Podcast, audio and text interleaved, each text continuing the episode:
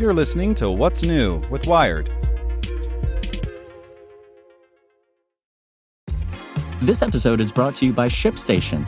You know, some things take a lot of work, like sending little robots to far off distant planets. And just as that's challenging, so too is running a successful e commerce business, especially when there's so much to do. So I want to introduce you all to ShipStation.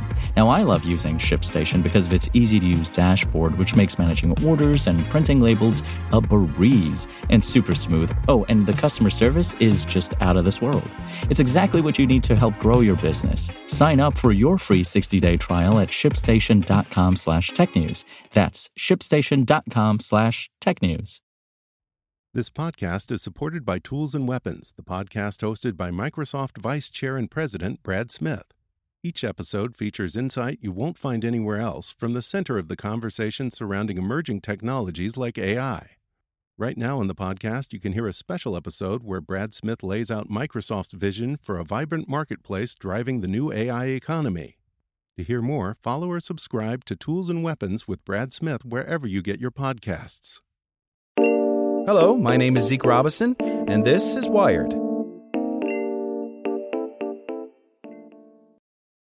Facebook's metaverse, or Meta's metaverse, isn't just being touted as a better version of the internet, it's being hailed as a better version of reality.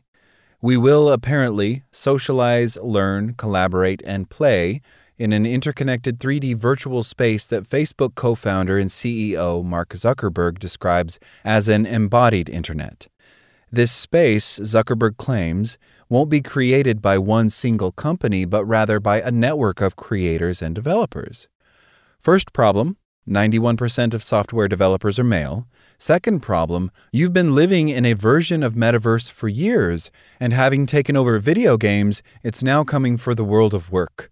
Companies, big and small, have been testing avatar based platforms for remote and hybrid working since COVID 19 lockdowns began. Using Oculus VR headsets, Facebook's Horizon Workrooms envisages a near future in which people meet virtually in a soulless, floaty virtual world. Next, you're vaccinated. Now, all you got to do is prove it. More businesses, employers, and venues are issuing mandates for vaccines against COVID 19, which means you'll need proof of vaccination to get in the door.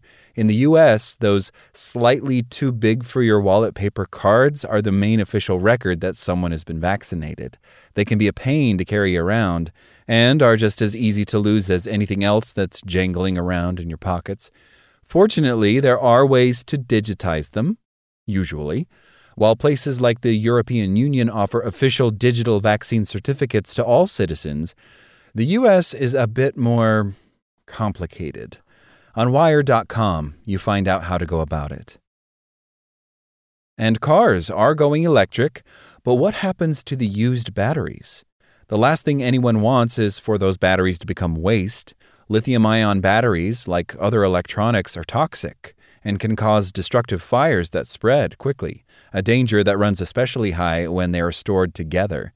In an ideal world, each of those lithium ion batteries stacked in the Oklahoma warehouse would be reused and recycled ad infinitum to create the lithium ion batteries of 10, 25, even 50 years from now, with little new material required.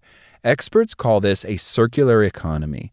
To make it work, recyclers are racing to come up with an efficient and planet friendly way to reduce a used battery to its most valuable parts and then remake them into something new. Want more news you can use? Sign up for the Tech in Two newsletter at wired.com/tt. So if you ask anyone in the Wired newsroom what's on your mind, here's what some of us are thinking about. Big tech, the coronavirus pandemic, climate change, disinformation, and election security, what policing should look like in the future. This is Get Wired. And I'm your host, Lauren Goode. Every story about technology is really a story about people the good, the bad, and the ugly. Get Wired.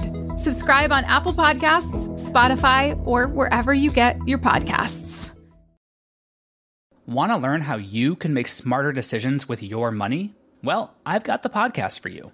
I'm Sean Pyles, and I host NerdWallet's Smart Money Podcast Our show features our team of nerds, personal finance experts in credit cards, banking, investing, and more. And they'll help you make the most of your money while cutting through the clutter and misinformation in today's world of personal finance. You'll get clarity on strategies to help you build your wealth, invest wisely, shop for financial products, and plan for major life events. Listen to NerdWallet's Smart Money Podcast wherever you get your podcasts.